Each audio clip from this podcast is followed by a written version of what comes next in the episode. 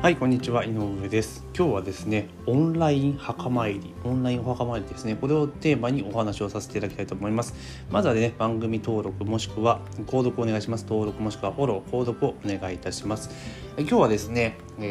オンラインお墓参りっていうのがね、ちょっとニュースで、ね、取り上げられていたので、それについてちょっとお話をしていこうと思うんですけど、昨今のね、新型コロナウイルスの感染拡大っていうところでね、一時ちょっと落ち着きかかったけど、またこの夏に向けて、ね、ちょっと感染者が増えてきていると。個人的にはね、感染者の数いっぱい増えてどうじゃこうじゃっていうのはね、ちょっといかがなものかと思うんですが、ちょっと流れ的にはですね、帰省を自粛してくださいというような形で、各自治体の組長さんが言ってるので、やっぱ日本人真面目なんで、帰省とかね、断念される方とか結構多いんですね。で、そんな中で、とは言いながらもね、お墓参りとかっていうのはね、やっぱりね、した方がいいわけだし、年に1回とかね、しなければいけないっていうところはあるんですけれども、じゃあその規制ができなかったお墓参りができないっていうところでね、どうしたものかっていうところで、以前からお墓参りの代行っていうのが実はあったんですね。墓参り代行っていうのがあって、ちょっとなかなか行けないから代わりにお参りしますよっていうのはあったんですよ。大体代行手数料でね、8000円から1万円ぐらいかなっていうのであったんですけれども、今回ね、今昨今ね、いろんなことがオンラインってなってる中で、オンラインお墓参りっていうのがやっていると。で、じゃあどんなことやってるかっていうと、要はお墓の前に三脚立ててスマホを置いて、でズームかなんかでつなぐんですよね。でそれで、お花とかお線香とかお供え物をして、で依頼者のところにズームでつなぐと。でそうすると、お墓がちゃんとこうバッとね、画面に映っているというところで、画面越しに、お参りをするという簡単なスキームなんですね。でこれ実際やっている業務自体ってめちゃめちゃ簡単じゃないですか。お花用意して、お線香をあげて、でお墓の前に三脚立ててスマホを置くだけ。ネット環境さえあれば、どこでもできるというところですよね。で、これちょっとそのね、そういうお墓参り、オンラインお墓参りっていうのがあるよっていうだけの報道だったんですけど、実際そのコストがいくらかっていうのは分かんなかったんですけど、でも仮にお墓参り代行は8000円から1万円じゃないですか。で、それオンラインで、お墓参り代行は代わりにやってくださいねってやつだけど、オンラインお墓参りだったら実際画面とつないでやるってことになるので、これもうちょっとね、例えば1万5000円から2万円ぐらいの、お金売り上げっていうのはなるのかなと思っています。でも実際やることってね、さっき言った通りね、お花とお供え物用意して、線香用意して、であとね、お墓の前でやると。だから準備とか込み込みで言ったって、例えばもう1つあたりね、1件あたり10分ぐらいで終わるわけですよ。で準備とかいろいろ入れても1時間マックス、5件ぐらいでいきそうですよね。それで2万円だったとした場合に、1時間で5、仮に1時間1日10件やったら、それだけで20万円の売り上げなんですよね。で当然お寺に多分ね、バックしなければいけない部分とかあるにしても、じゃあ1件あたりお寺に例えば5000円戻しますよっつっても、ね、15万円の売り上げあらりになるわけですよね。だからこれすごく悪くないビジネスだし、今後また増えてくるんじゃないかなと、正直思いました。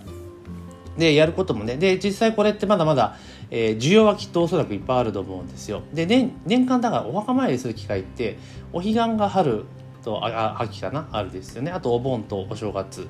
で年4回、あとメンチがあればね、年5回ってところなので、その各ね、イベントごとに、メンチちょっと置いといたんですけども、年4回の各イベントごとに、例えば10件ずつやるよって決めてしまえば、それだけで15万円のあらりですよね。お寺にバックすれば除いて、そしたら年間60万円の売り上げあらりが立つわけですよね。でそれは10件ですから、さっき言った通り1時間あたり5件できるので、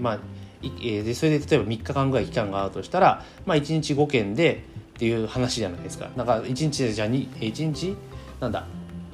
件やって2日か、10件とすればね、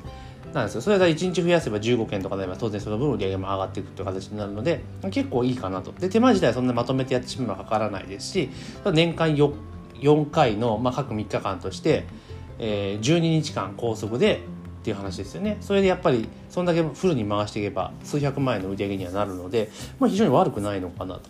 じゃあ集客どうするのかって言ったら、これはもうお寺に紐づくので、ご近所のね、お寺で霊園があるお寺さんとかに営業をかけていって、こういうのどうですか、今なかなかお墓のあれができないんでっていうところでいうふうに提案したら、意外にね、そのお墓の中で檀家さんに紹介してくれたりとかするので、結構このビジネスモデル面白いんじゃないかなというふうに思ってます。でそもそもね、お墓参り代行っていうところで、需要があるので、今後ね、こういうのももっともっと伸びてくるのかなというふうに思ってます。だからこれ結構ね、注目のビジネスモデルかなと、個人的には思ってます。だからこのオンライン〇〇っていうところって結構注目で、それオンラインでできるのっていうところを結構ね、いろいろできたりするんじゃないかなというふうに個人的にはちょっと思ったりはしています。だからそこにね、新たなビジネスチャンスがあるのかなと。結局この今回の、ね、コロナって結構もうかなり経済的に深刻なダメージを与えているのも事実ですけれども、逆にこういった時だからこそ視点を変えること、今までの、規制概念にとらわれずに発想を豊かにすることによって、こういった、隙間というかニッチなところでビジネスチャンスっていうのがあるんだなっていうのが、一例なのかなというふうに私は思いました。というわけでですね、今日はちなみにですね、私自身は帰省するなっていう中で、今実家に帰省してまして、明日ねウイボンなのでちょっとお墓参りなんですけれども、そんな形でね、私の場合でも強行してきましたけど、中にはね、行けないって方もいらっしゃいますし、なかなか今はね、各地にね、実家から離れて暮らされる方も多いので、そういった方の需要を取り込めば、別に一つのお墓はね、1回とは限らないわけですからね、ご兄弟いらっしゃったら2日とかになりますので、いろいろね、企画を練っていけば、かなりのビジネスチャンスはあるんじゃないかなというふうに思っております。というわけで今日はですね、たまたまですね、テレビニュース記事で見た、オンラインお墓参りっていうところですね、これちょっと面白そうなビジネスモデルだなと思ったので、それについてお話をさせていただきました。で、毎日ですね、オンライン音声配信をしておりますので、興味いろいろね、時事ネタ絡みビジネスの話をしておりますので、興味がある方はぜひね、フォローもしくは、登録ですね、フォローもしくは登録をお願いできればというふうに思っております。というわけで本日の配信は以上になります。